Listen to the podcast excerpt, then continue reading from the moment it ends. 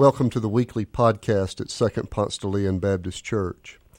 My name is Doc Hollingsworth. I'm senior pastor of this great congregation, and we're delighted that you've joined us.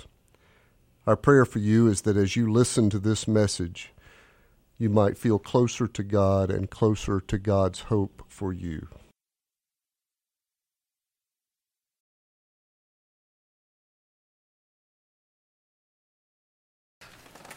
Hasn't this been great? We're not there yet. We don't have a full orchestra, but these great strings. Who would have thought a hundred people would have looked full? I mean, this is just great. We're inching our way uh, back to what we uh, hope to get back to soon. Our, our story today, passed down to us from our ancestors in the faith, is found in the 24th chapter of Joshua. Then Joshua gathered all the tribes of Israel to Shechem and summoned the elders, the heads, the judges, the officers of Israel, and they presented themselves before God. And Joshua said to all the people, Thus says the Lord, the God of Israel Long ago, your ancestors, Terah and his sons Abraham and Nahor, lived beyond the Euphrates and served other gods.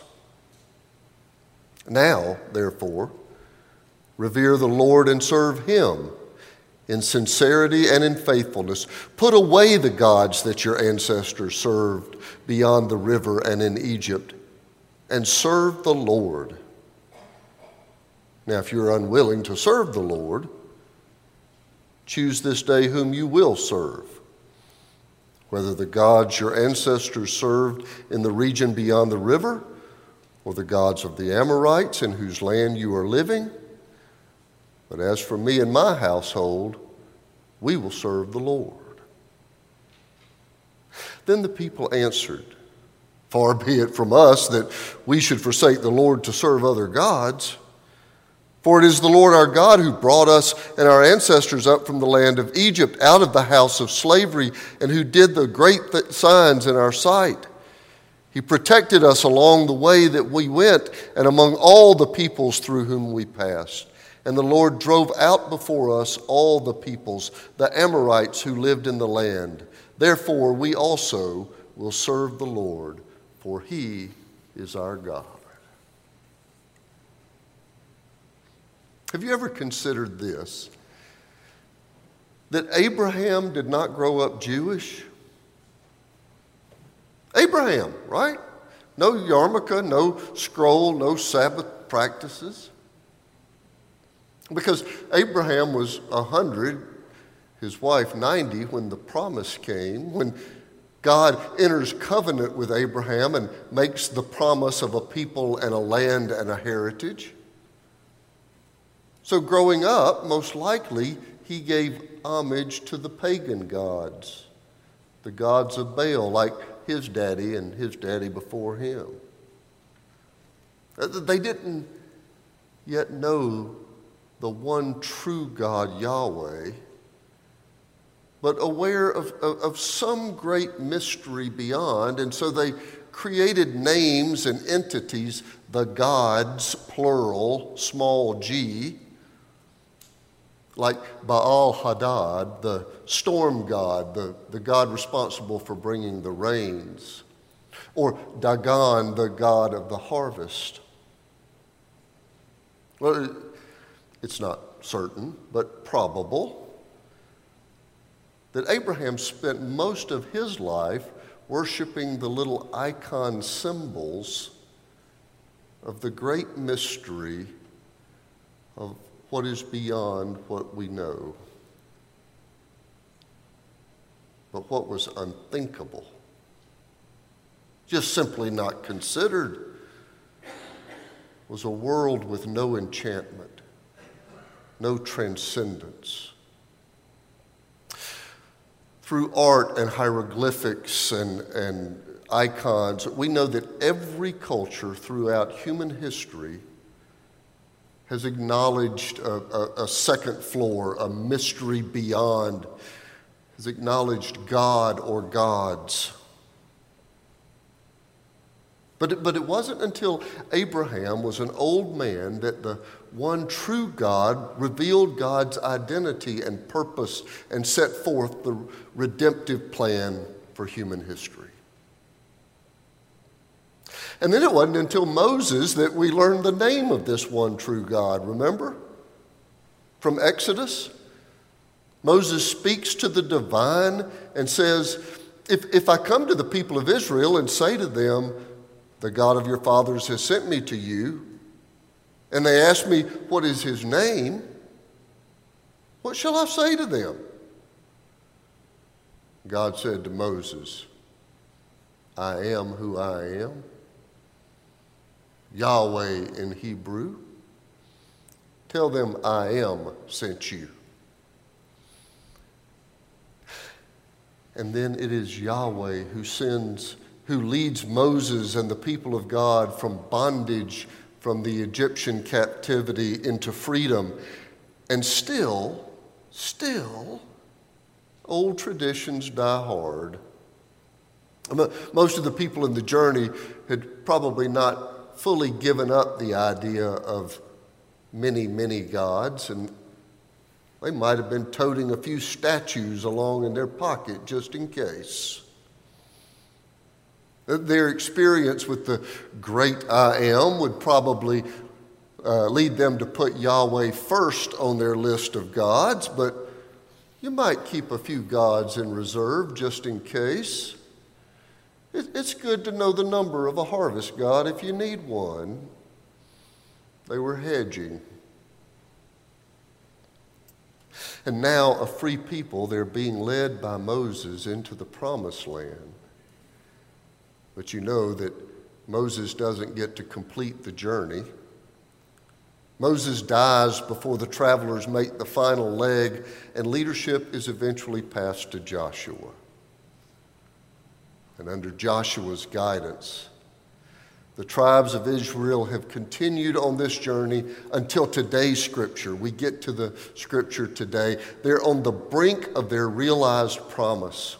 After, after 40 years of wilderness wandering, they've arrived at Shechem in the modern day West Bank, and they're soon to cross over into promise. Well, camped at Shechem, they unpack a few traveling necessities maybe a plaything for the baby, a crude tent, a few essentials, a pocket full of little statues, maybe just in case. But before entering, Joshua demands that they leave a few things behind. There are a few things, he says, that you just can't take with you on a trip across the River Jordan. Then Joshua gathered all the tribes of Israel to Shechem and summoned the elders, the heads, the judges, and the officers of Israel. And they presented themselves before God. And Joshua said to all the people, Thus says the Lord, the God of Israel, long ago your ancestors, Terah and his sons Abraham and Nahor, lived beyond the Euphrates and served other gods. Now, therefore, revere the Lord and serve him in sincerity and faithfulness. Put away the gods that your ancestors served beyond the river and in Egypt, and serve the Lord. Now, if you're unwilling to serve the Lord, choose this day whom you will serve. But again, notice the assumption. There's no question in anybody's mind about whether or not there is a reality beyond this reality. The default assumption is belief. In his groundbreaking work, A Secular Age, philosopher Charles Taylor traces that this is now the first time in all of human history that the default assumption is that there is no divine mystery behind this life. Even 500 years ago, he notes, that it was virtually impossible to not believe in God. And, and Taylor's work spans the centuries, but we've watched it happen right here in our lifetime, haven't we? In the, in the Bible Belt, at least. In the Bible Belt, the, the default position, the default option, even just decades ago, was belief. In the 1960s, when I was born, this sanctuary was packed. Oh, some, po- some folks played hooky and, you know, went fishing on Sunday or even a Vegas weekend, but they were all believers. I I'm sure it, it wasn't a Norman Rockwell painting. There were still people who exploited others and cheated on their spouses and fudged the numbers at work, but they were still likely in church, whether they took it seriously or not. People believed in God, if, if not out of a deep conviction, at least out of a default option. Besides, it was the cultural expectation. You couldn't sell insurance or be elected to the school board if you were a blatant unbeliever. Belief in God was just in the air that we breathe. You might take it with a grain of salt, but you were attached to a church or a synagogue in this city, well, because belief just was. It, it, it was the given default position of our Southern culture. But as Taylor's book argues, all that has changed. Unbelief, he says, has become for many the default option. I fear that he is right. 1,200 years before Jesus, Joshua gives the choice. In, in an era of assumed belief, Joshua says, Now, if you're unwilling to serve the Lord, Choose this day whom you will serve. We are the first generation in human history to operate under the assumption of unbelief. Or, as Taylor says, we live with a cultural assumption of a disenchanted world. Nothing out there, it's just us and now and taxes Joshua lays the clear choice out before the people. Before you wade across the Jordan River, before you enter the land promised to our ancestor Abraham, you have a choice to make. You can't go into our holy inheritance with a satchel full of little statues in your case. It's time to choose. Now, if you're unwilling to serve the Lord, choose this day whom you will serve. But as for me and my family, we will serve the Lord. The mission of Second Ponce is harder still. We're not asking friends in Atlanta, which God will you serve? Our first challenge is to address, to address a culture that simply does not believe there is any holy mystery out there. That it's just you and me and data reports and bubble gum. There was a time when we hoped that our neighbors would, would choose to come to Second Ponce, choose to come to our church instead of another church in town. Today, most of our neighbors aren't choosing to go to any church at all. And most of them aren't haters. I mean, years ago, and, still, it, it's still somewhat true now that there's some people who just refuse church. They're anti church, anti faith, anti religion. But that's not so much true anymore. There's not a whole lot of anti out there. Because for most of the folks in our city, faith just doesn't register at all. Faith doesn't generate enough oomph to crusade against.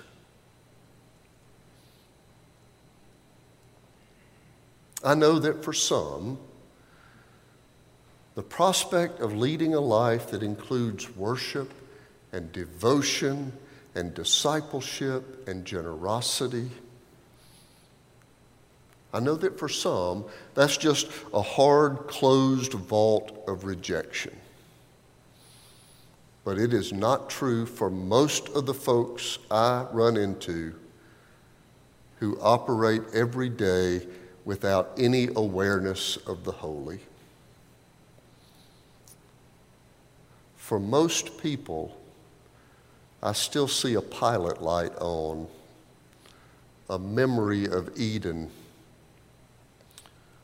Most of the unbelievers I know feel and wish and taste and yearn and reach for some mist of truth that's just beyond their reach.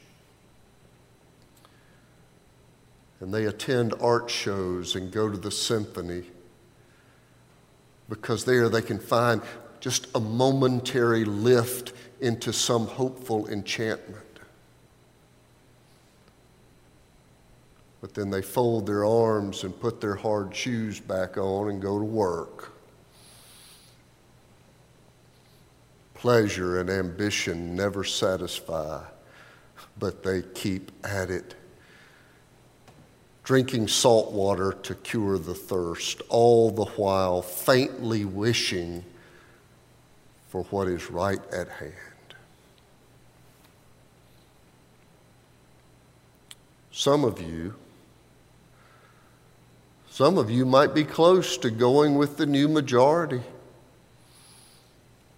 more hiking and fishing and tennis and spa days if we don't commit to church every Sunday.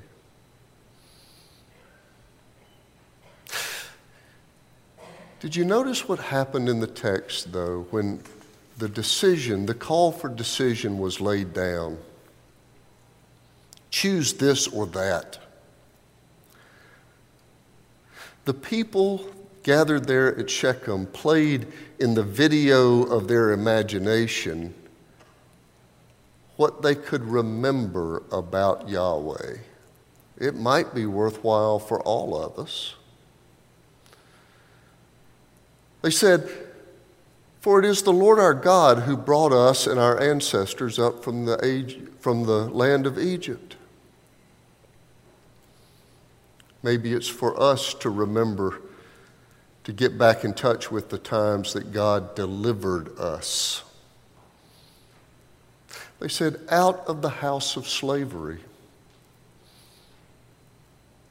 Do you remember the bondage you were in before you were saved? And who did those great signs in our sight? Can you remember the time you experienced God's favor, witnessed God at work. He protected us along all the way that we went and among all the peoples through whom we passed. When did God protect you? And the Lord drove out before us all the peoples the Amorites who lived in our land. And who were the enemies and what were the enemies in your life overcome by God's grace? They remembered a history of God's faithfulness before they claimed there is no other God. Recently, I played golf with a guy who, for half a day uh, had not asked and had no idea what I did for a living. And then that's always a fun scene when they find out and go back trying to remember what they've said in the last three hours. but anyway, when he found out that I was a minister, he, this guy started his, his response, his kind of rehearsed response, uh, like this Let me tell you what I believe about religion.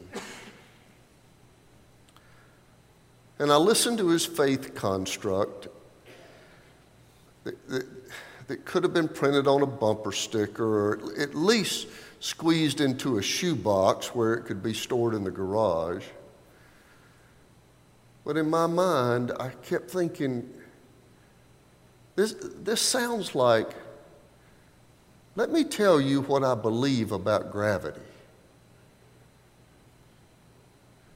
God's power and claim, steadfast love and enduring grace are not true or not true based on our validation. Either God is the great I am, the one who faithfully led the Israelites to freedom, the one who transcends time and space to reach down into our broken lives with bandages of grace, the one who has saved us from our own reckless selfishness or God isn't. If you believe God isn't, then take your spreadsheets and your houseboat and find purpose in pleasure and achievement and the purchase of one more bauble. But if God is, then we fall on our face and worship the one true God who has delivered us time and time again and in whose love we find ourselves. Now,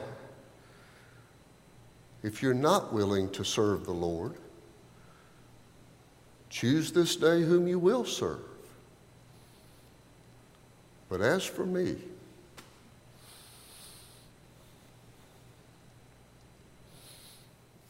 So go in the awareness that you are not alone.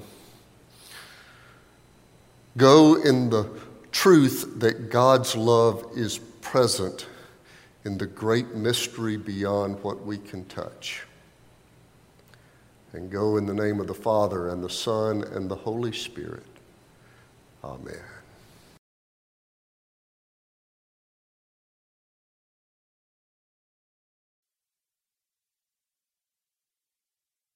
Thanks for joining us.